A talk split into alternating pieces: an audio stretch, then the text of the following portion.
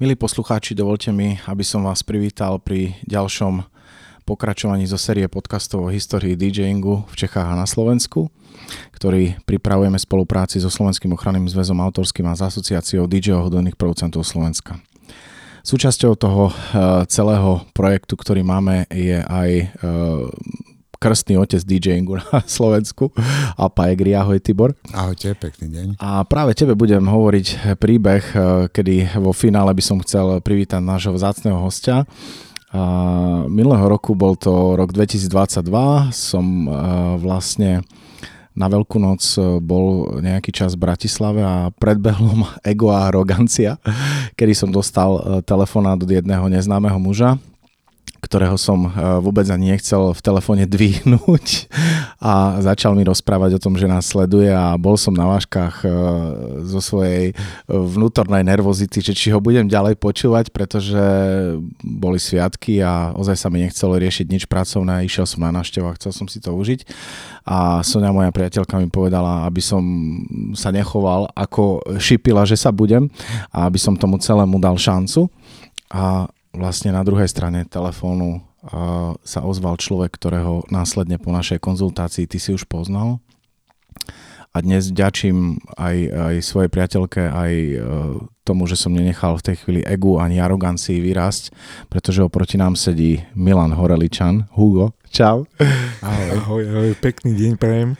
Ak dovolíš, e, predstavím ťa ako človeka, ktorý Tibor Oprám a prosím ťa, ktorý v rámci toho celého projektu Histórie DJingu je už po tých niekoľkých mesiacoch e, klenotom toho všetkého, pretože si naozaj úžasná studňa spomienok, e, úžasná studňa dokonca faktografických materiálov, ktoré si už za ten čas nazbieral, aj s Tiborom si pomohol dať dokopy, ale v konečnom dôsledku ty si človek takých dvoch rovín, a to je tá DJ-ská, O tej sa pobavíme asi na začiatku a potom prejdeme k takej manažersko-organizačnej, pretože si bol vlastne zamestnancom osvetového strediska, ktorý mal na starosti kultúru na strednom Slovensku a takisto aj DJ-ov. Je to tak? Dobre som to zadefinoval? V podstate áno. K tomu povolaniu diskotekár alebo ohlasovateľ zvukovej produkcie zo záznamu som sa dostal ako... Ohlasovateľ zvukovej produkcie zo záznamu? Áno. To je pre mňa, že pre... nový pojem. Pre, preukazy... Ohlasovateľ čoho? Preukazy, Zvuko... ktoré vystav, vystavoval uh, okresný národný výbor odbor kultúry alebo krajský národný výbor odbor kultúry, tak na tom preukaze uh, bolo uvedené ohlasovateľ hudobnej produkcie zo záznamu, fotografia, meno, priezvisko, dátum narodenia a odkedy dokedy je preukaz platný a jeho registračné číslo. Tak je. Ty, Tibor, ty si t- toto slovné spojenie vedel? Vedel, ale nikdy Prečo som ho nepovedal. si teraz za 30 rokov, čo sa poznáme, nepovedal? to je najväčší flash, čo som to teraz počul. Ohlasovateľ zvukového záznamu? Ohlasovateľ zvukovej produkcie, produkcie. zo záznamu. Je.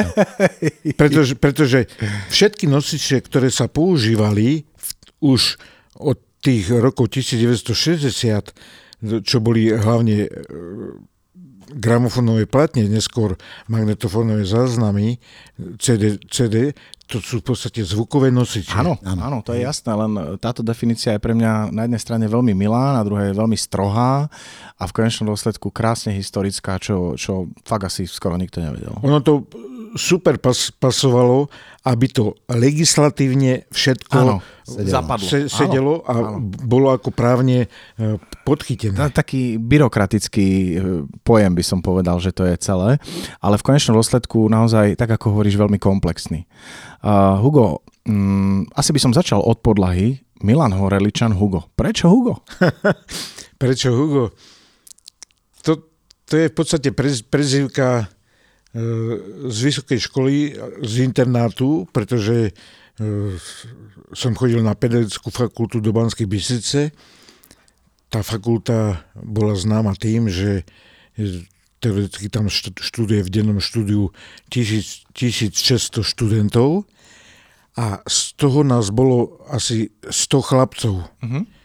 A keď, dajme tomu, sme kričali z, z 10. poschodia, že Jano, Juro, potrebujem to tak hneď komplet celé osadenstvo aj dievčenské vedelo presne, že oko sa jedná. Uh-huh. Tak e, sme si podávali ako takéto mená hej, a mne prišla ako meno Hugo. A vec je tá, že aj teraz, keď prídem do Banskej Bystrice, kde som 25 rokov žil, pracoval, hej, tak keď niekto povie Milan Horličan, každý krúti hlavu, ale keď povedia Hugo, každý si, ja aj to myslíš toho DJka, je super, hej. Uh-huh. Takže mňa ani, dokonca ani v kruhoch diskotekárskych, nevedia o mne, že som Milan.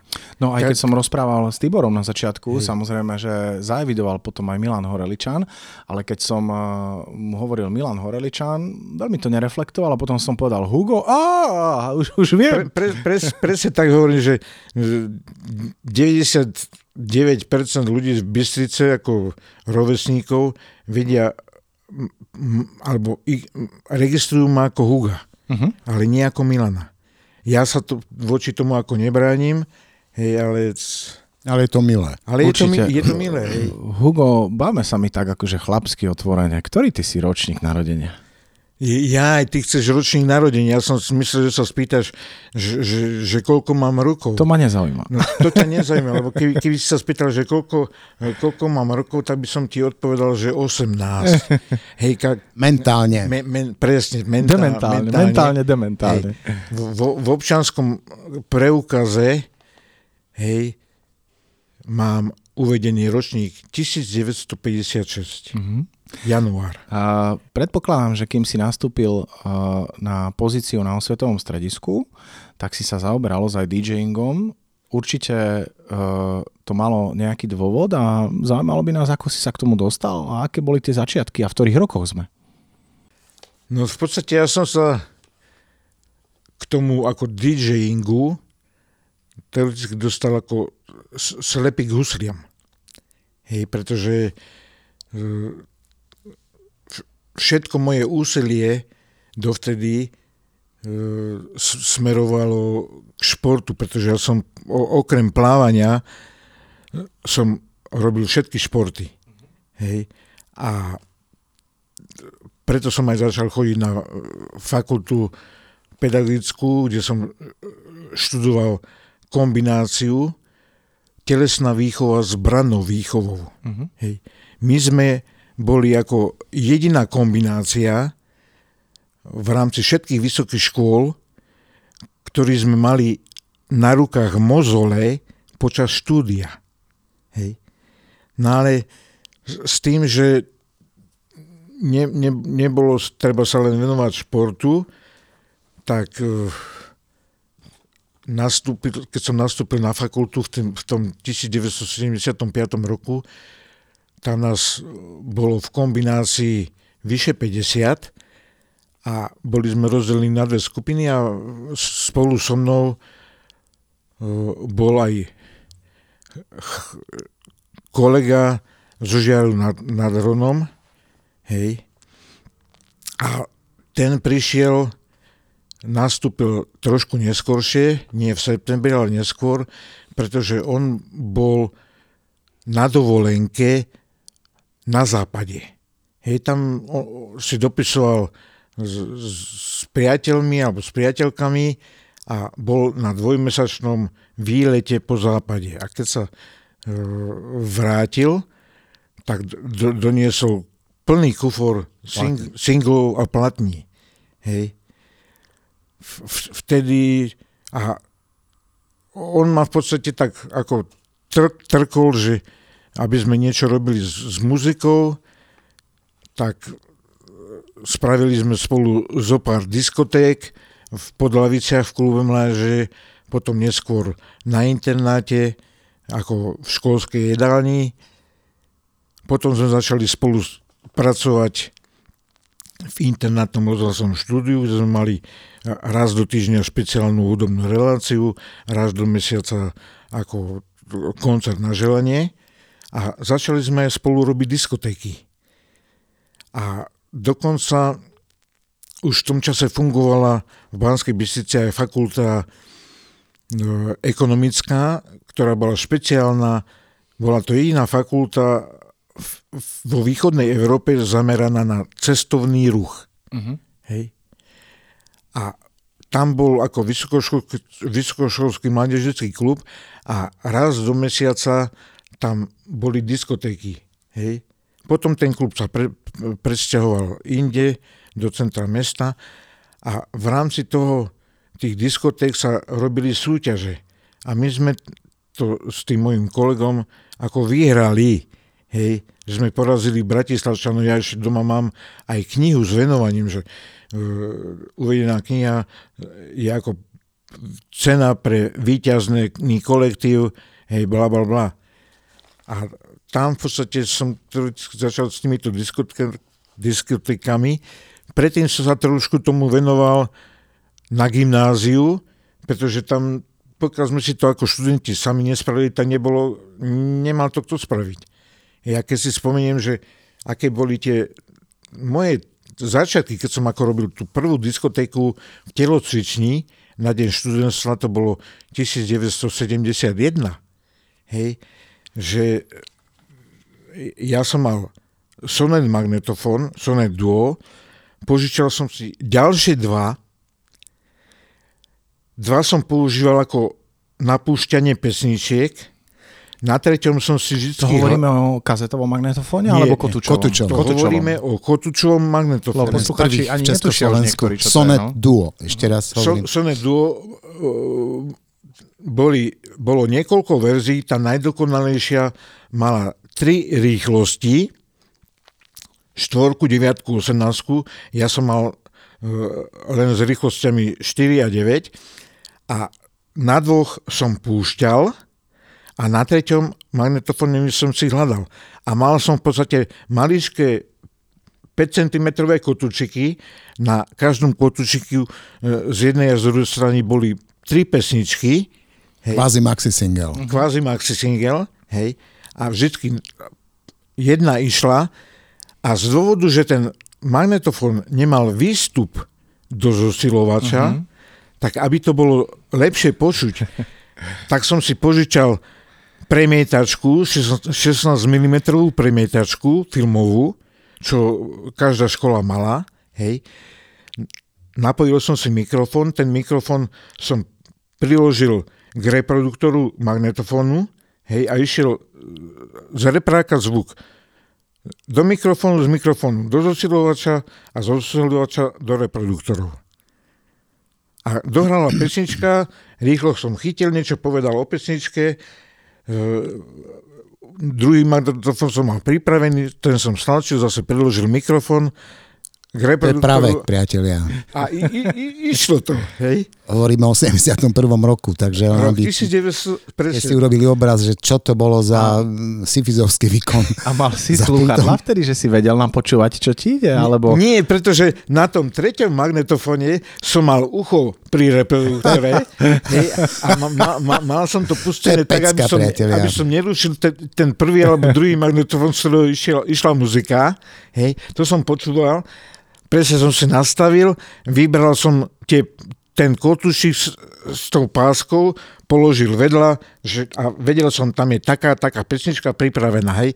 A najlepšie na tom je, že v podstate, keby sa tak, tá muzika, čo sa vtedy ako hrávala, pustila dnes, tak v priebehu pár sekúnd je totálne prázdny, prázdny tanečný parket. Hej. Boli ako aj hrane, hrané tanečné pesničky, ale to boli prevažne sladáky.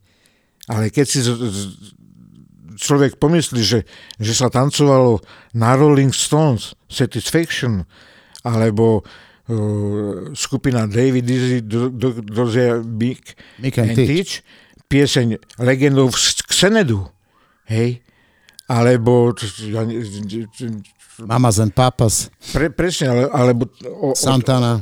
Carlos Santana, alebo T-Rex, hej, tak, tak normálne vlasy dub, dubkom stoja. No som veľmi rád, že to takto kriticky hovoríš, lebo fakt je taký, že ja som rok výroby tis- 1974 a hudbu samozrejme vnímam od nejakého svojho detstva a keď si zoberiem tie 70. roky alebo konec 60. tak eh, pre mňa tých tanečných vecí, ktoré sú vhodné na diskotéku je veľmi málo a stretávame sa aj vlastne s ľuďmi zrelého veku, ktorí posudzujú tú scénu tých 60. a 70. rokov ako tanečnú, ale je to generačná záležitosť. Ale malo kto sa vyjadril vlastne takto ako ty, podľa mňa veľmi objektívne, že dnes touto hudbou by sa totálne vyprázdnil parket, pokiaľ by tam nebolo publikum, ktoré to prežilo alebo bolo zrelé, ano. ale súčasné publikum akokoľvek tolerantné na takúto muziku by naozaj odišlo, lebo tá produkcia v súčasnosti je úplne niekde inde. Čiže e, naozaj máš triezvy pohľad a predpokladám, že si sa pohyboval v diskotékach aj potom v ďalších dekádach. Čo ma zaujalo je tá premietačka. Na čo tam bola? Ja som to nepochopil. Tá, tá premietačka tam v podstate slúžila ako zosilovač. OK. Aha. V podstate ja, ja som ako Už ne, nepremietal nič, len som tú premietačku mal zapnutú, pretože do, do tej premietačky bol napojený mikrofón. A potom to išlo na reproduktory, čiže ona bola zosilovačom. Z tej rozumiem. premietačky ten zvuk išiel, lebo premietačka bol zosilovač a z toho zosilovača išiel zvuk do reproduktorov. V podstate e, e, dobré by bolo ešte treba spomenúť aj to, že ja som sa ako prvý raz s diskotékou ako takou stretol v roku 1968 pretože my sme sa presťahovali z Liptovského Mikuláša do Dolného Kubina, kde otec slúžil ako vojak z povolania 20. augusta 1968. My sme vyložili sťahovák o pol dvanástej v noci a o pol druhej v noci 68. Ja som už čakal vo fronte na potraviny, pretože my sme nemali nič, vôbec nič. A o týždeň na to, keď sa to trošku tak ukludnilo, hej, tak v Dolnom Kubíne na námestí bola e, veľmi pekná predajňa ako slovenskej knihy. Uh-huh. Tam predávali ako manželia, hej, a ja som tam začal chodiť, čítať knižky, a ukázali mi aj gramofónové plátne. Tam som v podstate si kúpil vôbec moju prvú plátňu v živote. To bola LPčka uh, Pavla Nováka. Mm-hmm. Hej. A potom vždy, keď som, som chodil, tak keď dostali tovar, tak mi povedali, máme toto, toto. I tak som si vyberal, uh, kúpil som si tam uh, bratričku, Zavierie, zavierie dve, dve, dveře. Potom Karel si tam kúpil uh, brnenskú skupinu Progress Organization. Ano. Hej. A potom ja som, už keď začal školský rok, tak som e, chodil pravidelne raz do týždňa do Ružomberka. Tam, bol, tam bola tiež predajňa, ako opustle v Dolnom Kubini nebola. A v Ružomberku tam som sa zapísal ako do gramofónového klubu. klubu. A výhodou vlastne. toho gramofónového klubu bolo to, že oni vydávali každý mesiac limitovanú verziu nejakej platne licenčnej, hej, že človek sa vedel už dostať k zahraničným titulom. Hej, tam treba... Ale tiež to boli prevažne rokové veci. Hej, klasické diskotékové veci v tom čase neexistovali, lebo e, ani sa netancovalo na diskotékach na to, tancovalo sa na tvrdý rok, uh-huh. hej, alebo rock and roll. A hudobne si, ako ty na tom? To znamená, keď hovoríme o tom, že si sa venoval diskotékam a, hrala sa hudba, aká sa mohla hrať, pretože taká existovala, Uh, hral si ju preto, že chcel si byť DJokejom, alebo ozaj tá hudba ťa bavila a kde je tvoj hudobný vkus taký, vkus Huga, ktorý vojde do jednej svojej miestnosti a pustí si hudbu. Čo si pustí Hugo? čo, čo, čo si pustí Hugo? Hugo v podstate... Hugo si pustí plyn. nie, nie. Ja som v podstate... Nie. Ja som v podstate zastanca kvalitnej hudby. Je, je to jedno, či, či to je punk, rock and roll, alebo tvrdý hard rock, alebo speed metal, dokonca vážna muzika, ľudová hudba. Hej. Ja, treba, keď som robil ako diskotéky, hej, tak e, pre mňa nebol problém pustiť v Pekáči v Banskej Bystrici aj totálne nehrateľnú vec, ale vedel som, že keď to pustím, tak že v tom momente to tam pasuje. Mhm. Alebo som pustil na diskotéke časť ľudovej pesničky, alebo čardáša. Hej, lebo som to, to cítil, že teraz sa to tam hodí. Hej. A ja v podstate, to aj moja ex-manželka by vedela pot- potvrdiť, že som bol taký, že ja som mal doma zbierku 15-20 tisíc LPčiek a singlov. Hej, te, teraz to je menej, lebo ma ako vykradli, ale hovorím, u, mňa z každého toho hudobného žánru niečo je. Hej, mám treba veľmi veľký archív ako Československý rok, hej, kde mám skoro všetky LPčky e, Olympiku, e, e, Elan alebo takých rokových vecí. Tie klasiky. Mhm. Kla- klasiky, hej. Mhm. Čo, čo treba s- mňa ako veľmi ako zaujímalo, bola elektron, elektronická muzika, ktorú začal ako Kraftwerk. Mhm. Hej? A to boli veci, ktoré v tom čase, v tých 70 rokoch boli zakázané, hej, pretože bola pesnička e, ja tvoj sluga, e, ja tvoj, ja tvoj Rabotník. Ma, rabotník hej. Ale pritom o, o, oni zakázali pesničku len pre tieto dva slova, ale nikto nevedel, čo sa tam spieva o tom, že ako je robotnícka trieda alebo pracujúci, ako sú vykoristovaní. Uh-huh. Hej. Hovoríme o skupine Kraftwerk, aby vedeli poslucháči. Vec je tá, Že že sa jedná? sa mi podarilo minulý rok byť na ich koncerte v Londýne. Mm-hmm. Hej? A tri hodiny to šlápalo, dupalo. Hej? To sú veci, ktoré sú totálne ako nepochopiteľné. Hej? Hovorím, ve- vedel som pustiť všetko možné, čo bolo. Hej? Dokonca aj Karla Gota, hej, ktorého som totálne nenávidel. Hej? Ale zase to je... Nie, to je, to je vec taká, že ja, ja v podstate už keď som počul len prvý tón jeho pesničky, tak mi bolo ako zle. Hej. A Ale z toho si sa dostal. dostal, dostal som sa z toho takým Pretože- spôsobom, že istý čas som uh, pracoval v kultúre a uh, bol som organizátorom bansko zvonov.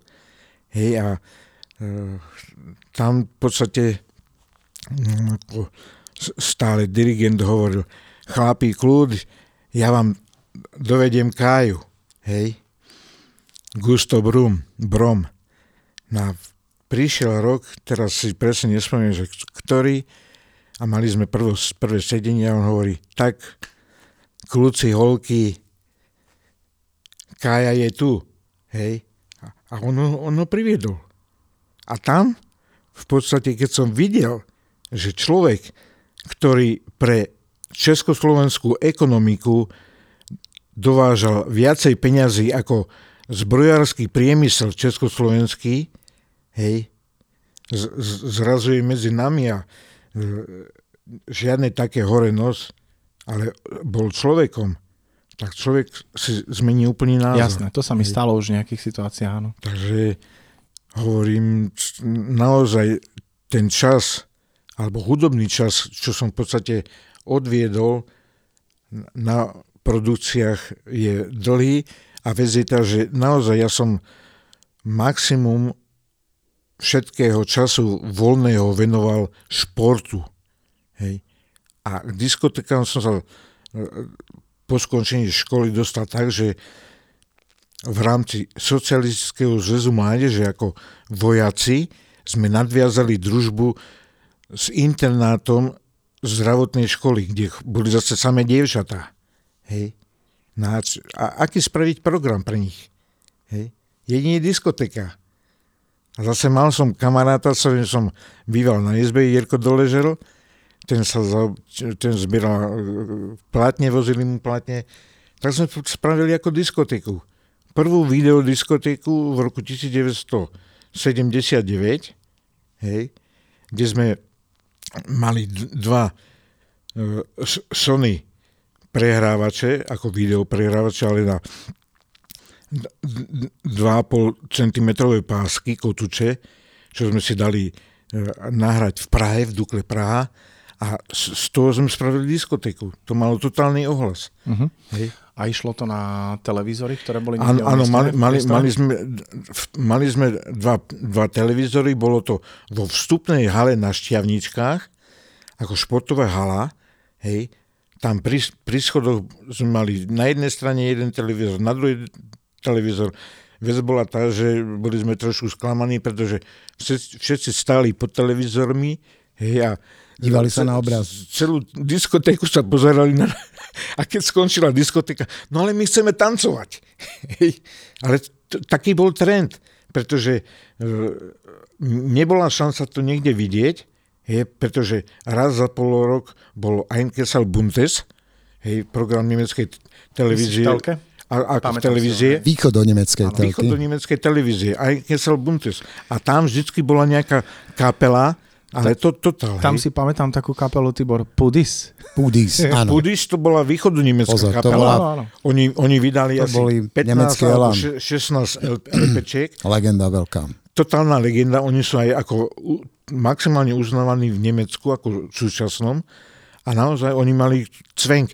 To isté, dajme tomu Maďari, ako maďarská skupina Omega. Mm-hmm. Tak to je kult. To, to je, pre to je Maďarov kult. to je kult. Ale, ale málo kto ako vie, že maďarská skupina Omega bola prvá skupina z východného bloku, ktorá sa presadila ako v americkej para- hitparáde, ako v prvej desiatke, potom v americkej ako stovka, čo bola US stovka, alebo dokonca aj v, v anglickej top ten. Uh-huh. Hej?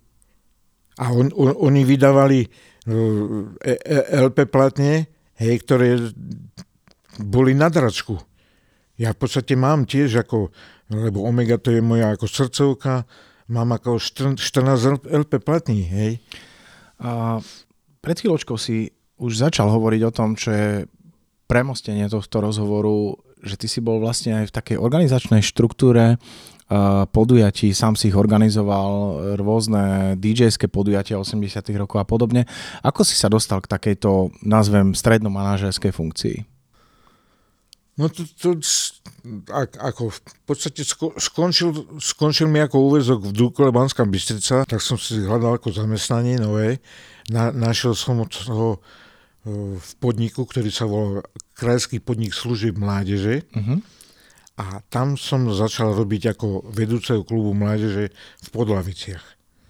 Hej, pretože to bola velikánska, to bol starý kultúrny dom. To je niekde pri Banskej Bystrici? To je, to je, momentálne to je súčasť Banskej mhm, Bystrice, uh-huh, ale vtedy to bolo ako ešte uh, maličká obec uh-huh. pri, uh, na okraji Banskej Bystrice, kde v podstate bol velikánsky kultúrny dom pre 400 ľudí s veľkým javiskom. Ktorý to bol rok?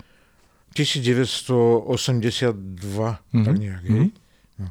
no a tam v podstate začali sme robiť rôzne veci pre, pre, pre decka, hej, pretože to boli de- deti z, z, kvás z dediny, hej, rodičia robili na družstve, e, nemali čas sa im ako venovať, tak sme s, s kolegyňou, s Peťou e, hľadali spôsoby, že ako ich dotiahnuť. Hej. Tak diskotéka, také divadlo, také divadlo.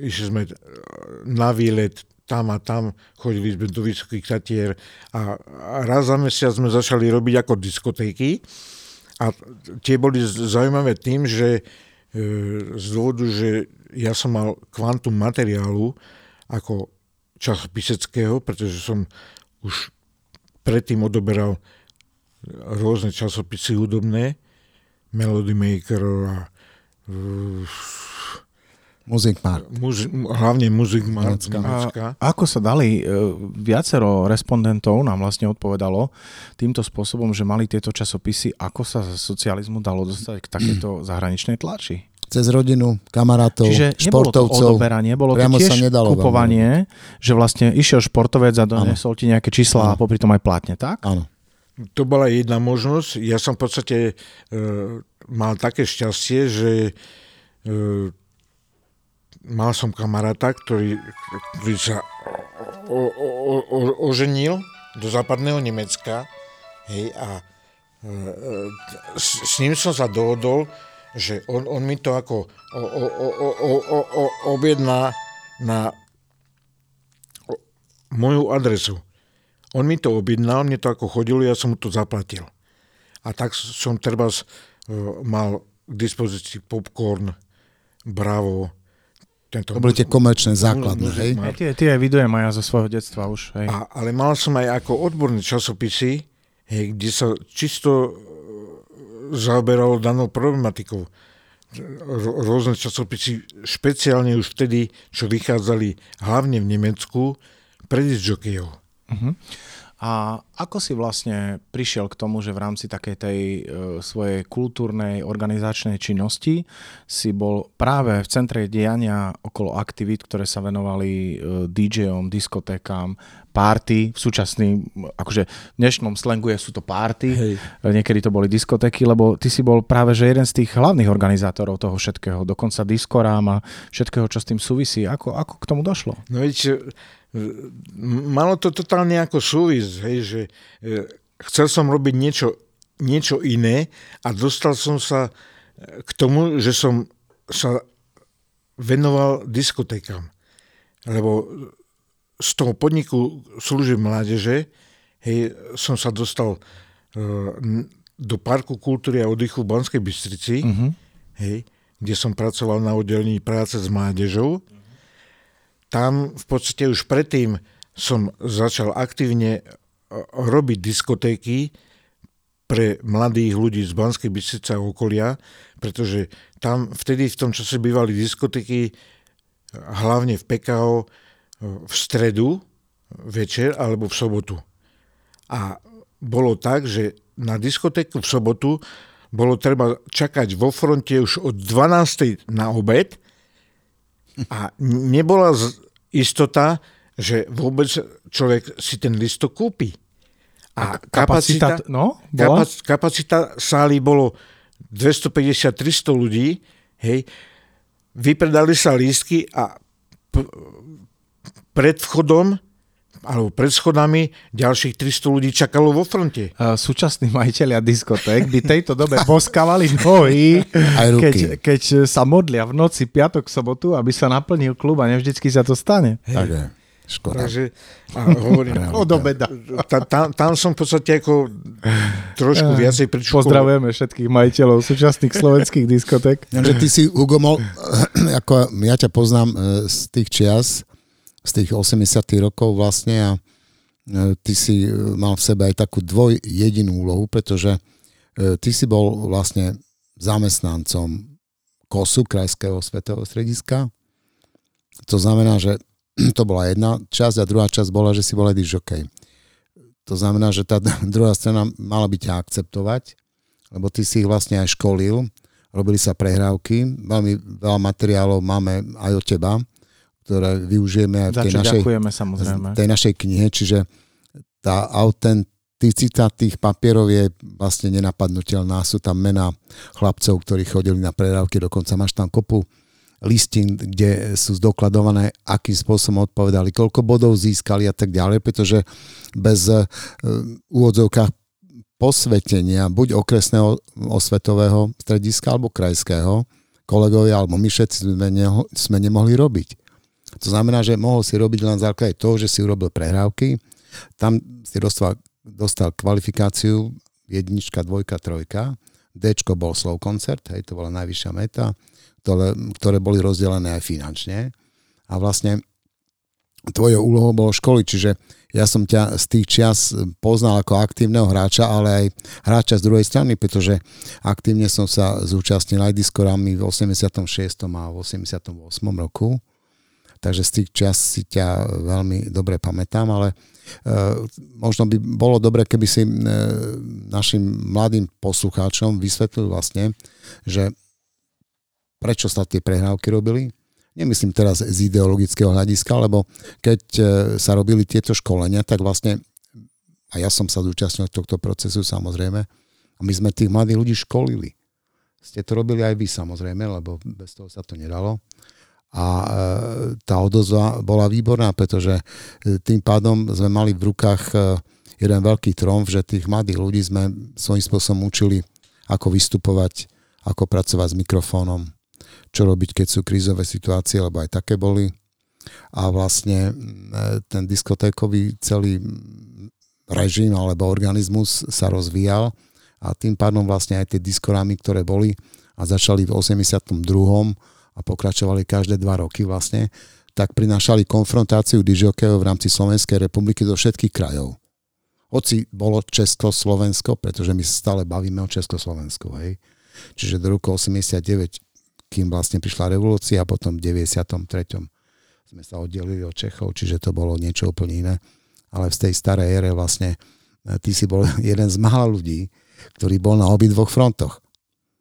A pritom ne, nebolo tam nejaké protirečivé e, voči sebe, že by ťa neakceptovali. Je to tak? V podstate je to tak, ja som, hovorím, pracoval v, v PKO ako na oddelení z práce s mládežou a dostalo sa mi ako echo, že na Krajskom osvetovom ústave sa E, uvoľňuje po, pozícia ako pracovníka pre oblasť spoločenskej zábavy, diskoték pre oblasť hudby. Aj ľudovej. Aj ľudovej, tak som sa prihlásil, vyhral som, hej, a v podstate ja tiež, pretože som chcel sa tomuto venovať, tak som absolvoval prehrávky, klasické disjokejov na okrese v Banskej Bystrici v roku 1983 s tým, že každý okres posúval na, vyšší, no, na vyššiu formu troch disjokejov na krajské prehrávky. V tom čase ale v Banskej Bystrici boli, bolo viacej takých silných osobností, hej, Milan Kurian, Ivan Kizur, uh, Miro Gábor a ja som bol ako štvrtý. Hej, tak mne povedali, ty si najmladší, hej, ako nie že vekom, ale robením diskoték, ty, ty počkáš. Takže ja som v tom 83. nebol na krajských prerákoch až potom neskôr a získal som tú pozíciu uh, odborného pracovníka pre spoločenskú zábavu, diskotéky a pre hudbu s tým, ale že čo sa týkalo hudby, mal som na starosti všetky formy hudby. Od zborového spevu, symfonického orchestre, dýchovky, populárnu muziku, e, ľudové hudby, detské spevacké zbory, zmiešané, dospelých. Hej? A pomimo, ako pomimo tam bola len ako práca s diskotekármi. A v rámci Slovenska som bol jediný na Slovensku, čo sa týka krajských osvetových stredísk, ale aj v rámci okresných osvetových stredísk, kde ako disjokej aktívny som sa aj venoval nie že tej profesionálnej práci, ale tej administratívnej práci v tejto oblasti. Pretože Hm, vec bola tá, zvyšní pracovníci na okresoch, aj na krajoch, to boli ľudia, ktorí sa buď venovali ľudovej hudbe, alebo populárnej hudbe. Veď v Košiciach bol e, Milan Dadej. Hej? Áno, v, zap- v západoslovenskom e, kraji tam bola ako e, pani Zuzka Ježiš e, páni, Pánisová. Hej? Jej manžel bol ako veľmi uznávaný hudobník, aj je uznávaný hudobník, ktorý e, reprezentoval slovenskú alebo československú hudobnú scénu v zahraničí. Hej. A hovorím, to boli ľudia, ktorí s diskotekami nemali nič spoločné. A to isté bolo aj v okresoch. Hej. Ešte by som chcel ťa doplniť v tom, že celé toto dianie, keď e, sa na to dívame trošku z takého odborného hľadiska, tak vlastne bolo riadené osvetovým ústavom Bratislava, ano. ktorí vlastne vydávali metodické pokyny, ktoré tiež my máme na šťastie aj od teba, aj od nich, aj od ďalších ľudí, ktoré e, veľmi dobrým spôsobom zmapovali e, vôbec pojem, čo to je diskotékár, čo to je diskotéka, akým spôsobom sa má viesť. A mm, priznám sa, že tieto materiály, ktoré majú 40 rokov, som študoval v minulých dňoch a robili to renomovaní ľudia, profesor, ja neviem, uh, Ježík, myslím, že tak sa volal Ježík, uh, uh, Julo Kinček a ďalší a ďalší a vlastne toto, čo napísali v týchto, v týchto skriptách, vlastne platí dodnes. Mňa tu napadá... To je proste neuveriteľná vec, že 40 rokov sa tu bavíme, alebo sa zmenil ten DJing, alebo tí DJoky, alebo DJokyovia teda, diskotékári po slovensky povedzme, ale tá podstata je stále tá istá. A mňa napadá tu jedna no. otázka, aj keď uh, hovoríš o materiáloch a ty vlastne si bol aj na jednej strane, že si hrával a na druhej strane vlastne organizoval, respektíve bol Školil. si časť uh, toho, tej úradníckej schémy. Ako sa príjmali uh, DJ, čo sa týka vlastne povedzme štátu, krajiny, osvetových stredísk, miestnej samozprávy. Vnímali sa tak, že je to také nútené zlo, že vlastne uh, sú už tu, neubránime sa a je to vplyv západného sveta, musíme ich tolerovať, alebo povedzme ľudia, ktorí v tom čase existovali na úradníckých miestach, to pochopili tak, že je to súčasť celosvetového trendu a aj my ich budeme podporovať. Podporovali sa DJ, alebo sa im hádzali možno nejaké polena pod nohy? No, a, ako kde? Uh-huh. Hej, preto, v tvojom okolí, povedzme, buďme konkrétni. V podstate ja som vy, vyrastal, pôsobil som v Banskej Bystrici a okolí. Uh-huh. Hej, ale e, nieč, iná situácia bola západoslovenský uh-huh. kraj, Bratislava, kde ten zdroj informácií bol z Rakúska.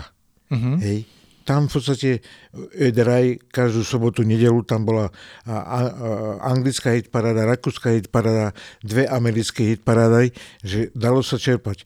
Zase východné Slovensko, hej, to, sme, to ľudia počívali hlavne maďarské stanice, mm-hmm. hej, Poptarišňa, Petefí radujú pretože tam tiež boli ako špeciálne relácie hudobné. V Československu boli tiež hudobné relácie, ale v obmedzenom množstve. A ďalšia vec bola tá, že e, diskotéky ako také začali e, v tých 70 80 rokoch. Bol to teoreticky totálne neznámy pojem. Hej. Hudobníci sa tomu maximálne bránili, pretože e, cítili to, že keď sa tam dostane na ich miesto disjokej, že oni budú bez chleba, čo sa jej stalo, pretože ak e, mal nejaký usporiadateľ zaplatiť e, tisíc korún hudobnej skupine alebo 100 korún dižokejovi, tak povedal, no nenevajte sa chlapci, dovidenia. Hej, a tento fenomén ako konkurencie bolo aj vidno e, na jednotlivých osvetových strediskách podľa toho, že kto mal z tých mojich kolegov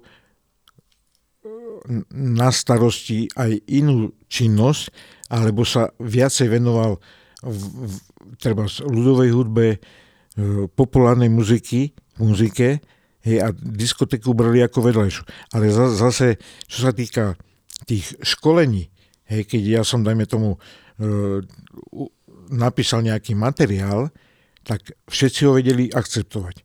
To isté bolo, že vedela vedelo to akceptovať aj nadriadený orgán, hej, nie len kultúrny, ale hlavne politický, hej, ministerstvo kultúry, treba okresný, krajský, e, alebo ústredný výbor komunistickej strany Slovenska, Československa, hej, a vedel sa nájsť spôsob, ako prekulšovať, aby tie diskotéky boli, boli aby boli legálne, hej, a aby ľudia, ktorí to robia, v podstate dostali za to aj určitý honorár. Pretože e, v tých 80 alebo hej, v 80 rokoch ja som v podstate bol u, u ministra kultúry Uválka ako na klavíri. Hej. Že niečo mi trklo v hlave a hneď som volal, hej, samozrejme príďte, hej, to isté, našiel som spôsob, ako komunikovať so súdruhmi, ktorí boli totálne, nie že uzavretí, oni boli zabednení, oni videli len dopredu, hej, a vždycky, keď som s niečím prišiel, tak vlastným dúbkom stáli, že Pane Bože, čo zase ten horlič, čo, čo zase vymyslí. Hej? Ale ja som našiel spôsob, že a, a, a, ako nie, že to zneužiť, ale ako nájsť spôsob využiť to, aby v podstate tie diskotéky, diskotekári sa dostali na určitú úroveň, aby boli akceptovateľní, aby tá ich činnosť bola zlegalizovaná. Vnútorne, prečo si to robil? Lebo určite si bol v svojom okolí, keď to zoberiem globálne historicky pre celé Slovensko, obrovským prínosom. Ale keď si, keď si zoberieš tých 35 rokov, 40 dozadu, tam musel byť nejaký motív. Prečo si to robil? No, neviem. Ja som to cítil, že to tak musím spraviť. Hej, že som prišiel na krajský výbor strany, prvému tajomníkovi krajského výboru strany, nie, že buchol postele, ale mu hovorím, súdruh predseda, veď pozrite sa, my alebo vy ten vývoj, ktorý nastal, nemôžeme ovplyvniť. My ho nemôžeme zastaviť. Lebo keď sa zastaví, tak v podstate ublížime to jednak nám, ublíži to ďalším ľuďom, ale keď sa to povolí a usmerní, hej, tak musí byť cesta, aby sa to začalo rozvíjať. A toto presne nastalo tým, že e, z dôvodu, že som mal prístup k dokumentom, ktoré sa pripravovali pre ministerstvo kultúry, ministerstvo financií a ja som ich ako e, komentoval alebo pripomienkoval, hej, tak veľa vecí z tých sa dalo aj do komentárov, sú aj v tých publikáciách uvedené. Hej. Jediné, čo sa mi ako nepodarilo presadiť, ale to už bolo tým, že došlo k Nežnej revolúcii v 89. roku, kde už sa pripravoval materiál, aby disjokeji boli zaradení do skupiny os- osôb ako slobodní umelci. Pretože e, všetci disjokeji, ktorí dovtedy e, dostávali honorár, tak ten honorár bol zdaňovaný 25%, ale z, z, z tej dane, ktorú odvádzali, tak tá daň im nebola pripočítaná do dôchodkového veku. Áno. Ale slobodný umelec, ten mal len dvojpercentnú daň a tie roky, ktoré odrobil a zaplatil daň, tak to sa mu započítavalo aj do dôchodkového veku. Hej. A dokonca, čo bola v roku 1990 prvý ako ustanovujúci zjazd asociácie disjokejov Slovenska v Banskej Bystrici, kde sa predsedom e, stal Bohuž Martinák, hej, ktorý e, naozaj prispel k rozvoju dis- diskoték, tak tam práve vystúpila zástupca ako odborového zväzu slobodných umelcov, dok- doktor Spišiak, hej, aby v podstate disjokeji sa pridali k slobodným umelcom, pretože e, v tom roku 1990 na Slovensku e, bolo orientačne okolo 980 disjokejov, ktorí mali vystavené preukazy okresným a krajským osvetovým strediskom, osvetovým strediskom krajským národným výborom. Hej. Ako zriadovateľia. Ako zriadovateľia. Hej. Čo sa týka slovo koncertu, to bolo menej, to bolo 10-15 ľudí, hej, ale v rámci okresov a krajov okolo 900 ľudí. A zase ma, masa 900 ľudí, tá, tá už niečím pohla. Ja neviem, či si vôbec eh, poslucháči, ktorí sú povedzme narodení po roku 90, eh, dokážu toto uvedomiť a predstaviť že v tom celom dianí to ani ja si neviem úplne predstaviť. E, Tibora, ty, keď tu sedíme, traja ste to prežili, ale ja tam vidím obrovské dve také, také roviny, ktoré pre niektorých dnes môžu byť science fiction. Čo sa týka, tá prvá je, čo sa týka hudobnej produkcie, že vlastne dnes e, DJ hrajú totálne bez obmedzení, dokonca akože prídu na nich nejaké požiadavky, povedzme z publika a tak ďalej, čo my trošku vnímame ako takú sekiráciu, ale dobre, je trhový mechanizmus, snažíme sa vyhovieť a je k počudovaniu, že niečo DJ nemá, tak je zaskočený e, vlastne on sám, že nemá, teoreticky cez nejakú streamovaciu službu si to stiahne, ale v tom čase bola obmedzená aj produkcia, čiže ten DJ v rámci aj prehrávok, kedy boli určite nejaké percenta. filtre a percentá slovenskej hudby a tak ďalej, aj tá samotná diskotéka, e, vyzerala absolútne inak, pretože DJ tú hudbu nemohli hrať. Oni ju hrali na čierno, hrali ju, ale v konečnom dôsledku ten systém keby sme to brali oficiálne, to nepovoľoval. Čiže to vy ste bojovali za to všetko. Časť tá, ktorá to hrala aj tak, čo boli partizáni, ale urobili to a ja by som to urobil, keby som tak hral, lebo nechcel som dodržiavať tie pravidlá. Dneska rádia šmýkajú pomedzi tie kľúčky, kadejako, čo stýka tej, toho rozloženia tej produkcie. Ale v konečnom dôsledku aj, aj tá bojovnosť, povedzme, úradníkov alebo manažerov, v dnešnej dobe pomenovanie manažerov, ako si bol ty, uh, urobila kus práce na tom, že povedzme, tak ako si povedal, aj ten zabednený úradník, ktorý si riešil len nejakú 5-ročnicu alebo niečo v kultúre, absolútne neriešil operatívu, si začal uvedomovať, že je to tu, inak to nebude a takí ješkovia, ak si že pichali do nich, aby im nedali spať, vlastne vyvolali v nich to, že sa to celé dalo do pohybu, za čo my ti ďakujeme, lebo to, to naozaj, to my si to nevieme dnes predstaviť. Dneska sú neobmedzené možnosti hudby a vtedy boli obmedzené možnosti produkcie. Áno. Treba povedať, že, že e, my sme boli nútení produkčne vlastne svojím spôsobom pri prehávkach sme podpísali v odzovkách, že budeme hrať 80% československej produkcie, 10 štáty RVHP a 10 západ. Hej, RVHP boli Maďari, Poliaci, e, Rumúni, Bulhári a tak ďalej. To znamená, že keby sme išli podľa tejto dogmy, vyprázdnime sály, nemáme šancu. Veď pra... Lebo ale ten pop mňa by to ani nebavilo, taký, pani. Hej? Mňa by to nebavilo. Čiže my sme to nedodržiavali. A... Nebavilo by ma to. Boli, boli to vážne pionierské záležitosti a odvaha aj všetkých kolegov, dižokejov, lebo z tých podcastov, aj ktoré sme nahovorili, aj som ich počul, všetky, ktorých sme oslovili, tak e, všetci vlastne unizono tvrdia to a my sme v tom čase, v tej realite to nechápali, že my vlastne tu otvárame obzor desiatkam tisíc mladých ľudí. Desiatkam a... tisíc, pretože rádio neforsírovalo, hudbu, akú sme chceli počuť. My sme sa k nej dostávali pokutným spôsobom častokrát. Burzy, športovci nosili zľava, sprava, Maďarov sme počúvali, Poliakov, Ödraj, Češi počúvali nemeckú túto vlnu, lebo oni boli viac na Nemcov orientovaných.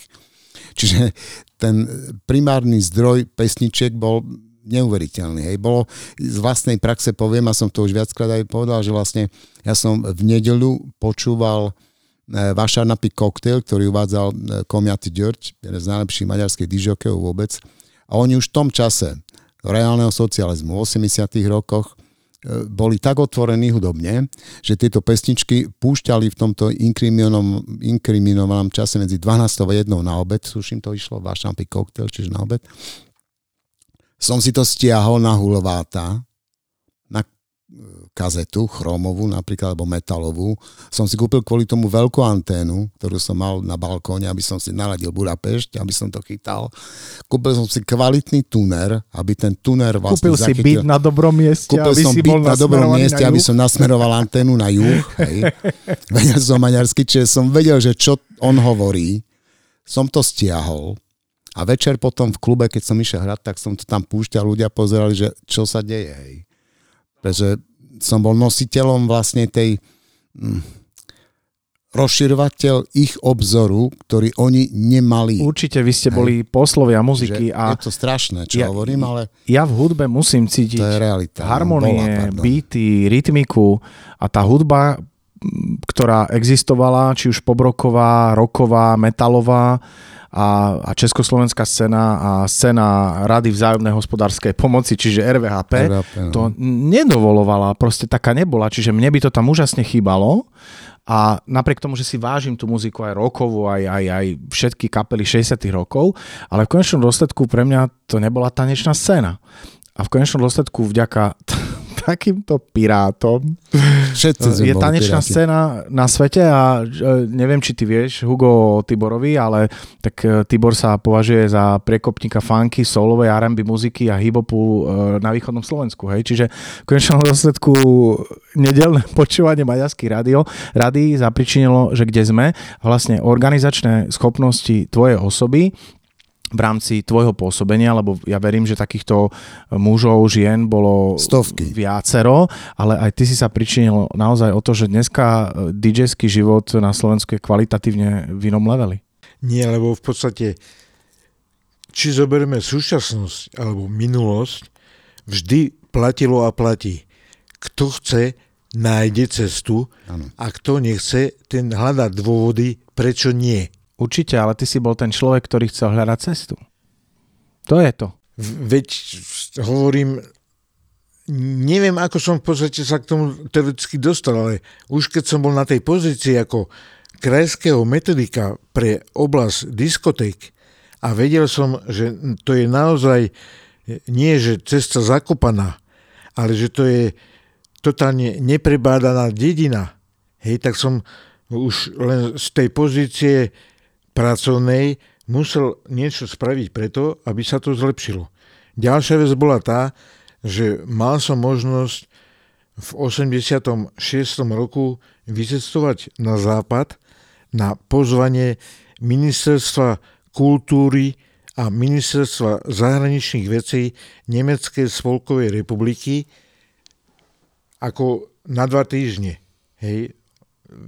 Išiel som v podstate na medzinárodný veľtrh do Düsseldorfu, kde e, bola špeciálna ako časť, ktorá sa venovala diskotékám. Mm. Hej.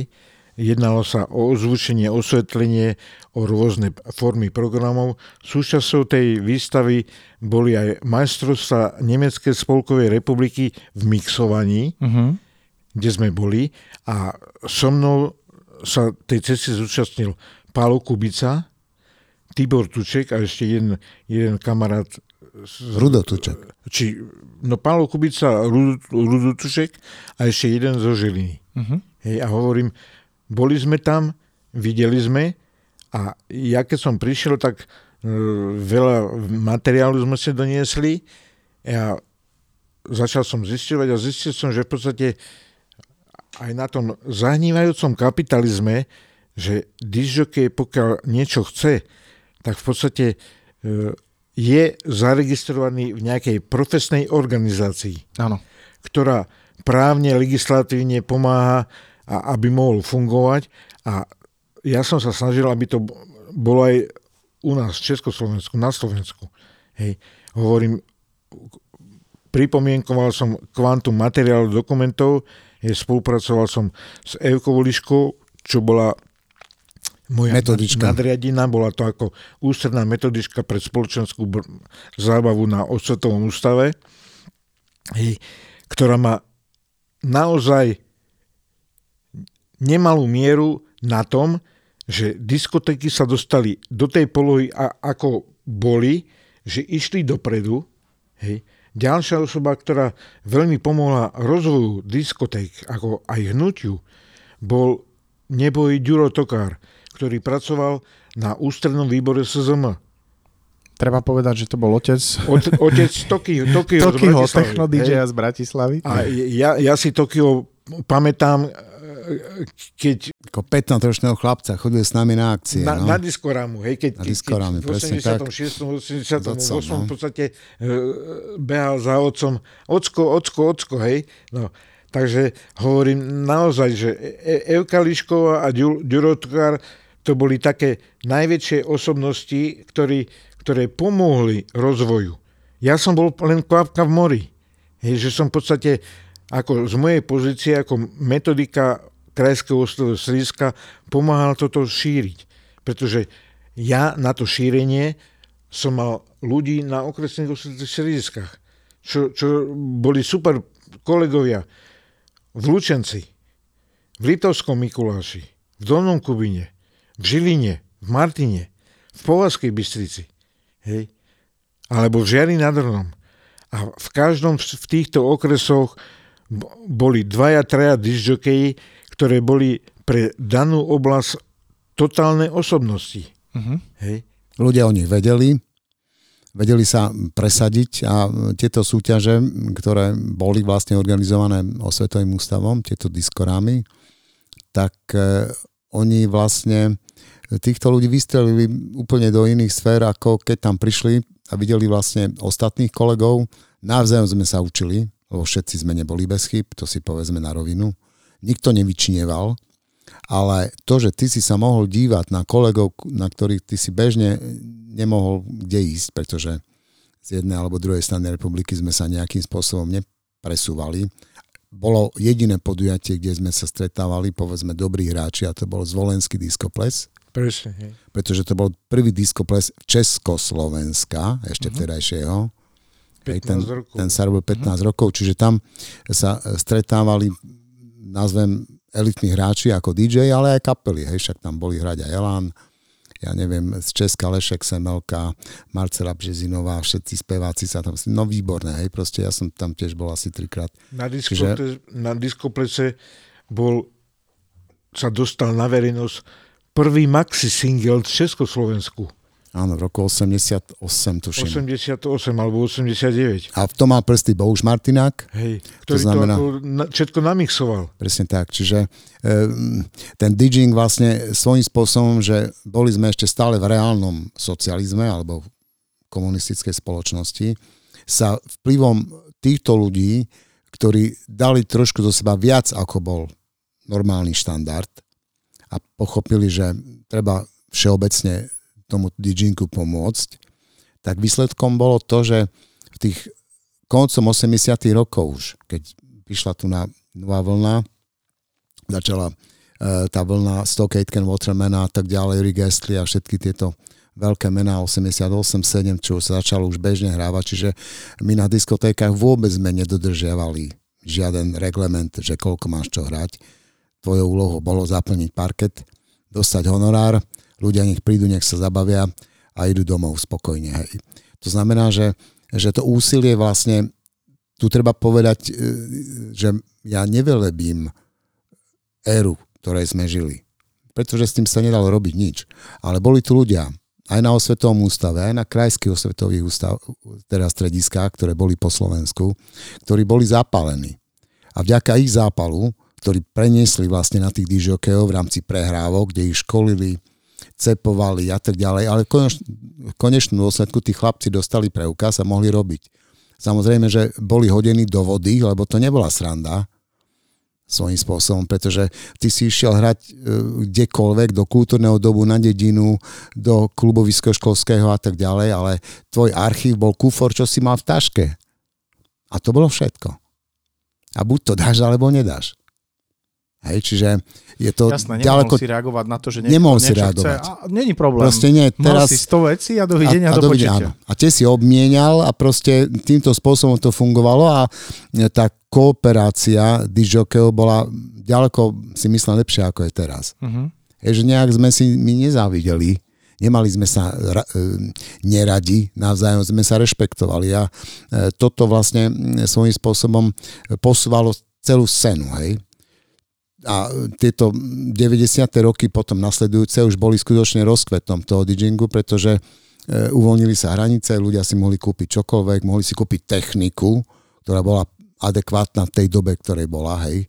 Čiže to už nebolo hranie z kotúčových magnetofónov, z kaziet, z, z úbohých e, našich šasí sme to volali, čiže gramofónov tesláckých a tak ďalej, ktorí tiež boli dobré, ale neboli to uspôsobené na to, aby sme to mohli hrať eh, vlastne v kluboch, kde vám všetko skákalo, nemohli ste vy ani pohyb spraviť, pretože vám preskočila paťa, bolo to trápne, hej, proste koľkokrát sa to stalo. A potom vlastne tým, že tí ľudia a tí dižokej začali zarábať, tak si kúpili aj technik, kúpili si už proste štandardný dobrý gramofón jeden alebo dva kusy, alebo hrali iba CD, keď prišli 80. roky, 82 keď Philips dal na trh vlastne CD player prvý na svete. Čiže e, tá scéna sa celá revidovala, išla hore. Hej, a toto, e, tieto 80. roky boli svojím spôsobom aj hudobne čo sa hudby týka, najkvalitnejšie obdobie vôbec populárnej hudbe si myslím. Lebo tam bolo toľko dobrých skupín, toľko pesničiek, z ktorých dodnes no, čer, žijeme, do, dodnes že to je, to je proste niečo neuveriteľné. Hej? Že ten, ten diapazon, ten spektrum tých eh, kvalitných kapiel bol obrovský. Hej? Aj teraz je, že my žijeme v dome TikToku. Dve minúty a koniec. Rádiový single má dve minúty. No tak za dve minúty refren, trošku pesničky, refren, puf a ďalší koniec, hej.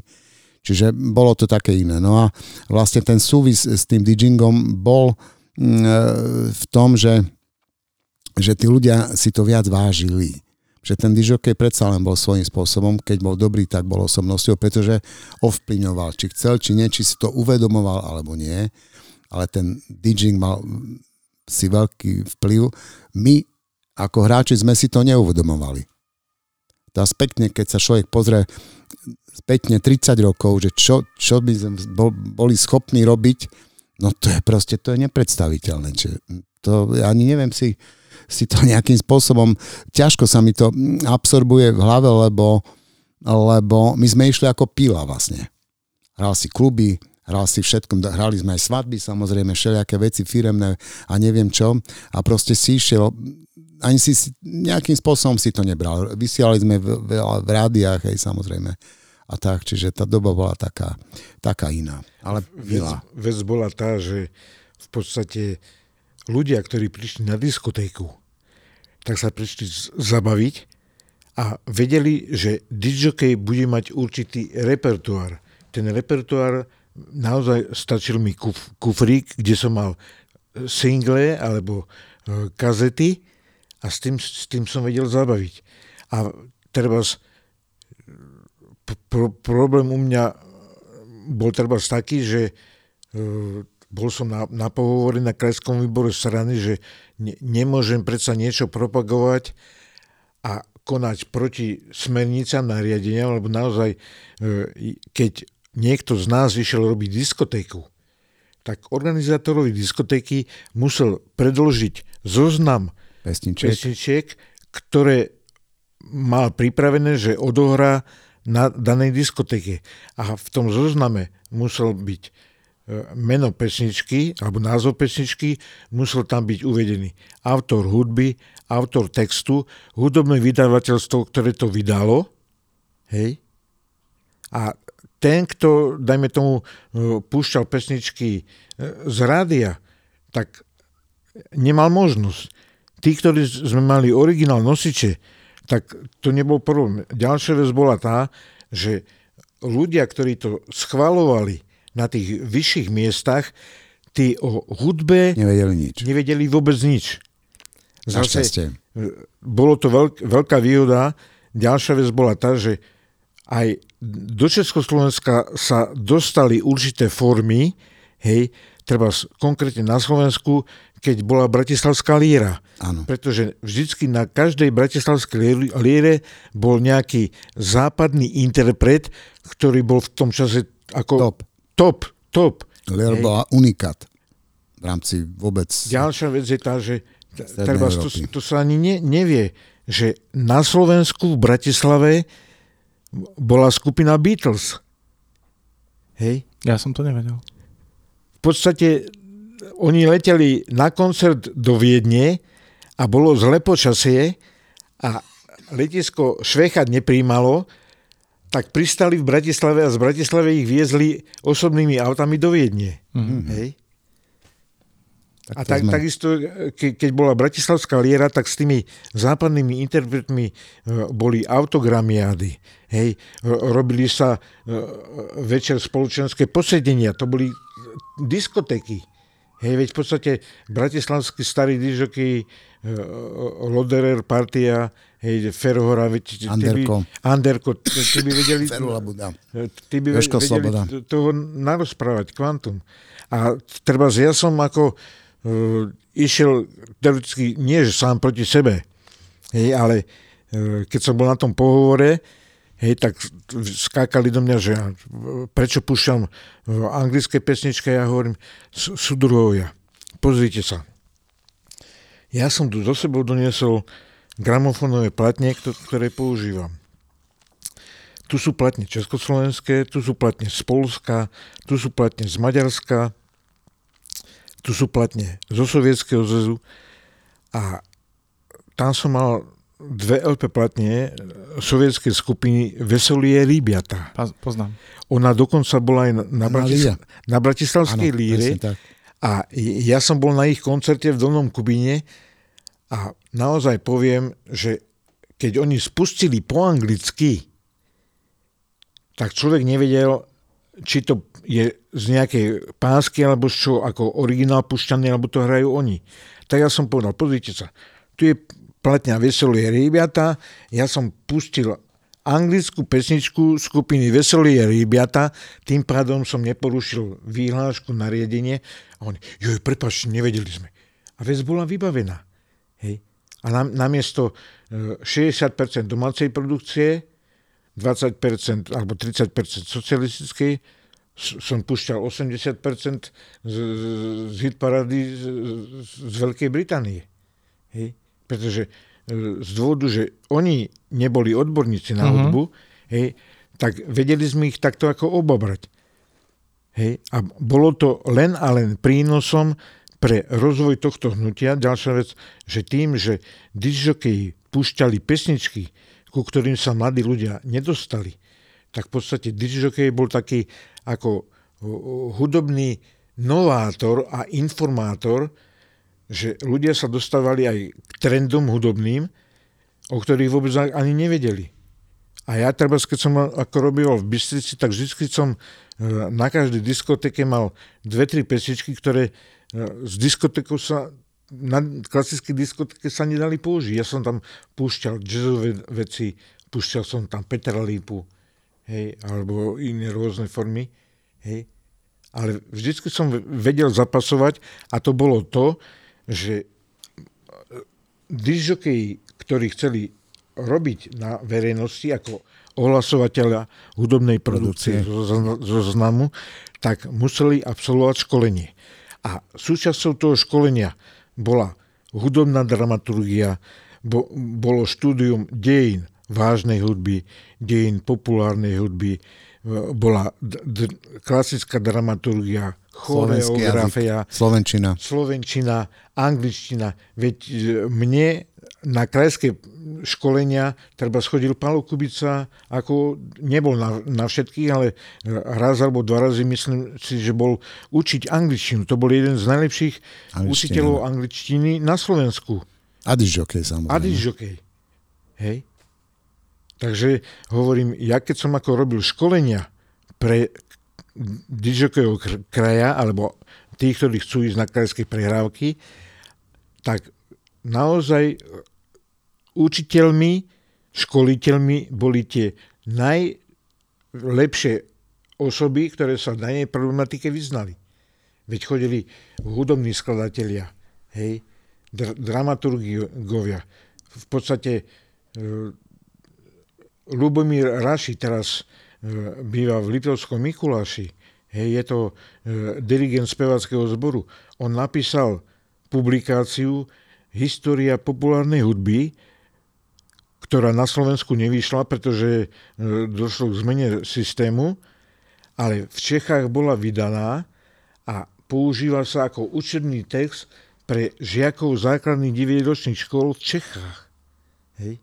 A tam je naozaj, e, to keď si zoberieš ten papier a rozsiahneš, tak človeku až človek žasne, že ako tá hudba sa vyvíjala. Hudba sa vyvíjala hej.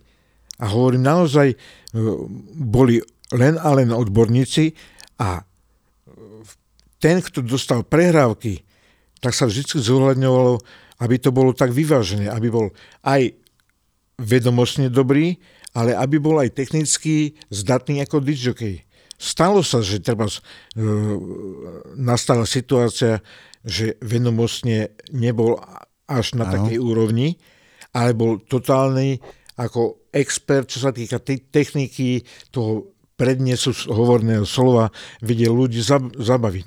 Tak vždy na komisii tej skúšobnej záležalo, na ktorú stranu sa prikloní a či dá danej osobe prehrávky. Hej? A to práve chýba, pretože v zahraničí dižokeji, ktorí naozaj nie sú totálna špička, hej, že chodia po rôznych festivaloch, hej, tak sú organizovaní v rôznych zväzoch, hej, na združeniach a každý tento zväz, združenie robí pre nich školenia. Hej. A toto súčasným dižokejom chýba, pretože e, dnes stačí, že, že máš príjem peňazí, ty si vieš kúpiť kvalitnú aparatúru, vieš si kúpiť e, nejaký počítačový program, zaplatíš si 200 eur na, na rok a každý deň máš 10 tisíc pesničiek v počítači a ty máš z toho myšmaš, pretože ty nie si schopný sa ako v tom zorientovať. Určite je to tak. Hej. Určite. Uh, aké bolo tvoje pôsobenie na diskorámach? Na, na, na diskorámach v podstate som ako pôsobil ako uh, takzvaný chlapec pre všetko, hej, lebo E, zastrešovala ju e, e, Evka Lišková zo Svetového ústavu. Ja z dôvodu, že som bol ako hlavný metodík pre stredoslovenský kraj, konali, konali sa okrem prvej diskorámy, ostatné sa konali v Banskej Bystrici, tak som ako spolupracoval pri organizovaní zabezpečení sály, propagácie a tých ako administratívnych a personálnych vecí. Hej, osobne sám som nesúťažil, hej, ale mojou úlohou bolo vždy dodať teoreticky tých najlepších zo stredoslovenského kraja. Ešte ťa doplním, že... Dnes by ťa nazvali produkčným. Hovor. Áno, že všetky diskotéky, teda diskonami boli obohatené tým, že bol tam mm, stále spoločenský večer a boli tam vlastne aj tanečné vystúpenia, aj tam vlastne súťažili medzi sebou tanečné súbory, tanečné čiže skupiny, áno, skupiny a tak ďalej, čiže oni mali svoj program a diskotékári mali svoj, ten bol rozdelený do dvoch častí. Posluchová diskotéka, tá bola do obeda a po obede a večer potom vyžrebovali nás a sme súťažili medzi sebou. A aké boli kritéria toho, aby vás mohli hodnotiť? Na základe čoho vás hodnotili? Tak, a vy ste hodnotili, alebo, alebo ľudia, ktorí to organizovali? Boli na, Čo bol parameter? Na nižšej úrovni, ja ako súťažiaci som bol dvakrát, tak uh, len zloženie poroty bolo veľmi zaujímavé, pretože e, v 86. roku prišiel, dokonca aj nás často školil z Prahy pán Jaromír Tuma. Porote sedel napríklad aj Joško Šebo, ktorý manažoval Janu Kiršner. Bol tam Martin Sarvaš napríklad, bola tam Evička Ličková. Potom tam boli zástupcovia z Kosov, jednotlivá, Slovenska teda a tak ďalej ešte nejakí hudobníci, čiže mm, tá odbornosť poroty bola dobrá svojím spôsobom, hej. Oni vlastne z balkóna, nie, lebo hore na balkóne sedeli a sa dívali na tú sálu, tam vošlo asi 500 ľudí. Čiže to bola čistá live produkcia štyroch dižokejov alebo piatich každý večer, lebo to bolo 3 dní. To znamená, z nich sa potom nejakým spôsobom vygeneroval a pomyselný... išlo povedzme o hodinové vstupy, ktorí vás posudzovali? Áno, áno. Uvádzal to Števo Skrúcaný, a Emma Tekeliová dokonca sa pamätám, veľmi populárna vtedajšia e, moderátorka z Československej televízie.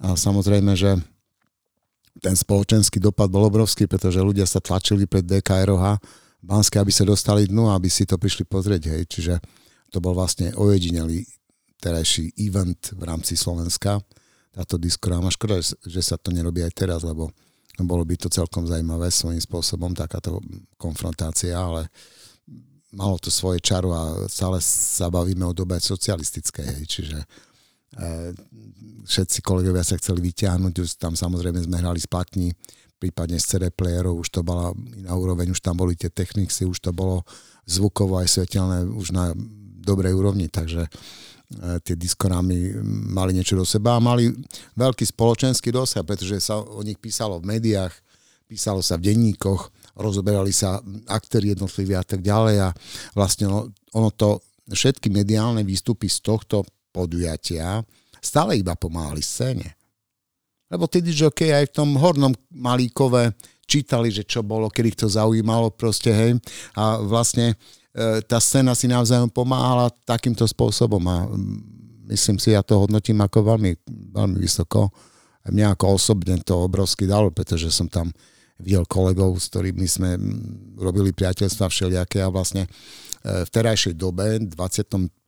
roku, v rámci tej knihy, ktorú robíme spolu vlastne, tá história diskotek Slovenskej republiky, tak skoro všetci tí, ktorí boli na diskorámach, tak e, sa v knihe budú vyjadrovať, alebo sa aj vyjadrili v rámci podcastov. Hej. Čiže to boli skutočne, že svojím spôsobom osobnosti, ktoré vyrastli a ovplyvňovali svoj región, kde potom sa vrátili z tej Bystrici naspäť. Hej. Čiže ten základ bol postavený a na tom je len čo stavať. Čiže vlastne aj ten princíp toho celého, že prečo sa tu o tom DJingu bavíme, je ten, že aby sme aspoň pomenovali pre terajších mladých ľudí tých, ktorí boli úplne ako prví. A to sú dnes chlapi, ktorí majú 75+. Plus.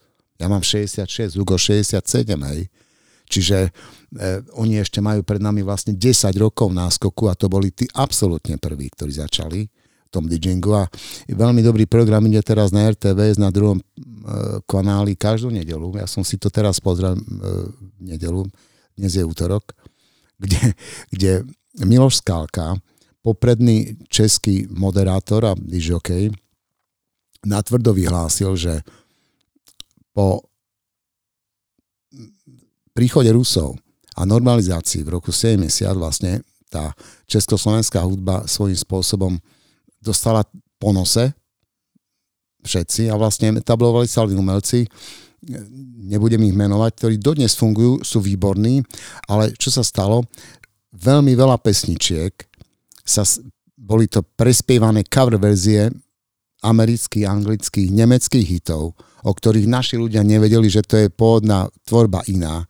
Nikto sa vôbec nezaujímal o autorské práva alebo niečo. Jednoducho sme to prekopírovali, speváci to prespievali, bodka a boli to obrovské hity. Hej. Nechcem ísť do detajlov, že kto čo, preč, bola to taká doba. Skoro všetci. Skoro ja všetci proste, hej, čiže cover verzie boli a vlastne fungovalo, čiže to bola tzv. tá tanečná hudba svojím spôsobom a uh, ešte Hugo hovoril o tom, že uh, svojím spôsobom ten DJing vytlačil kapely, áno, je to, je to pravda, boli sme lacnejší a tak ďalej, všetko je, všetko je Všetko je to vlastne len vec vývinu a úlu pohľadu, hej? Uh, páni, uh, blížime sa k záveru dnešného rozhovoru. Hugo, keď si pôsobil na osvetovom stredisku a prešiel si si svojim, predpokladám, že pestrým životom kultúre, čo si si najviac vážil na kolegoch? Akú hodnotu si najviac vyznával na tých, za ktorých si bojoval ktorých si usmerňoval, školil, pomáhal im? Ktorí ľudia, ktorí DJ, aký charakterový typ ti bol najsympatickejší a čo si vážiš na ľuďoch, DJoch, alebo akú výbavu by DJ mal mať, aby bol v spoločnosti váženejší ako tí ostatní. Aby mal to zadozučinenie, to ľudské, tú človečinu. Teraz ti dal. To, ťažko na to odpovedať, ale... Tibor na to odpovedal pred pol rokom, tak veľmi jednoznačne, ja si pamätám podstate, to slovo, ale veľmi ma zaujíma tvoj názor. Čo, čo si ako ja nesmierne vážim, ako v tej dobe, ktorá bola, ktorú sme museli my prežiť, lebo, lebo keby sme to my neprežili, nespravili tie kroky, ktoré sme spravili, tak možno ten vývoj by bol úplne niekde inde. Je to, že keď som stretol kolegu disjokeja, bolo to jedno, či je z Bratislavy, alebo e, z Čiernej Natisov a spadol som, tak prišiel ku mne a ma zodvihol a pod, podoprel a povedal Hugo, ako ti ešte môžem pomôcť? Dnes, dneska niečo podobné neexistuje. Dneska v podstate je len totálna, totálna konkurencia. A chcem len povedať to, že chlapi, uvedomte si to, že keď prídete o, o, o priateľoch, o priateľov, hej, tak nebudete mať niekoho, ktorá vám v živote pomôže. Preto si aj nesmierne vážim to, že, som dneska tu, že som x rokov bol aktívny v tom dianí, keď aj fungu, fungoval Tibor Regri na východnom Slovensku. A nesmierne si vážim to, že po 33 rokoch, keď som mu zavolal, tak hovorí, Pane Bože, ja padnem na riť. tak je, áno. A tak, tak to bolo. A keď sme sa stretli v apríli v Košiciach, na stanici. Na stanici. Tak ja ešte k Hugovi poviem, aby poslucháči vedeli, že s Hugom sme sa stretli skutočne na Erikov popud a ten telefon, o ktorom hovoril v úvode relácie. A e, Erik má vlastne upozorniť na to, že vieš, ale ten pán trošku ťažšie rozpráva. Keď sme sa stretli a teraz tu po mojej lavici sedí človek, e, dámy a páni, ktorý má kardiostimulátor, má za sebou tri infarkty, čiastočnú mŕtvicu, chodí o dvoch barlách, ale jeho životný entuziasmus je trikrát taký, ako mám ja. A toto, to proste, to je niečo neuveriteľné. Ja e, si veľmi vážim, že, že ty chodíš sem k nám na Slovensko, pretože 23 rokov žiješ v Londýne, ďaleko od tejto krajiny, ale stále si ostal Slovákom. A proste, ja to stále hovorím, že aj môj nebohý dedo mi to hovoril, že nezabúdaj, odkiaľ ty prichádzaš to je proste základ všetkého a my sme veľmi poctení aj s Erikom my dvaja, že vlastne si nájdeš čas a že sem k nám prídeš a že vlastne svojím spôsobom veľkým vkladom prispievaš k tomu, aby sme mladým ľuďom terajším osvetlili scénu, o ktorej oni nemajú ani páru. A si myslím, že je to veľmi pekná historická vec, Hej, už odhľadnúť do toho, že môžu si ľudia myslieť o tom čokoľvek, že prečo sa šprtame v starej ére, ale my e, svojím spôsobom nenapádame ani režim, aký bol. My ho len opisujeme vlastne, hej. A veľmi pekne si to Erik vlastne vystihol, že celý tento DJing bol vlastne náš pionierský počin. Rozširovanie obzoru mladých poslucháčov, ktorí sa k normálnej hudbe nemohli dostať. Tak my sme si našli cesty. Kto chce, si cestu nájde. A tým je povedané celé. Prepači, že naozaj ne, nesmierne si vážim to, že som tu.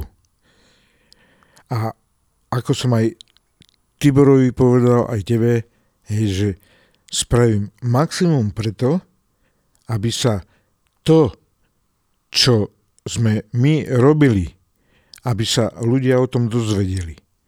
Pretože ľudia mi vytýkajú, že Pane Bože, a ako je to možné, že ty, ty ktorý žiješ v Anglicku, mapuješ históriu diskotek na Slovensku? Moja odpoveď je, pretože ty, ktorý si na Slovensku, ty to nerobíš a ja žijem v Anglicku a mám záujem, aby to ľudia vedeli, tak to robím.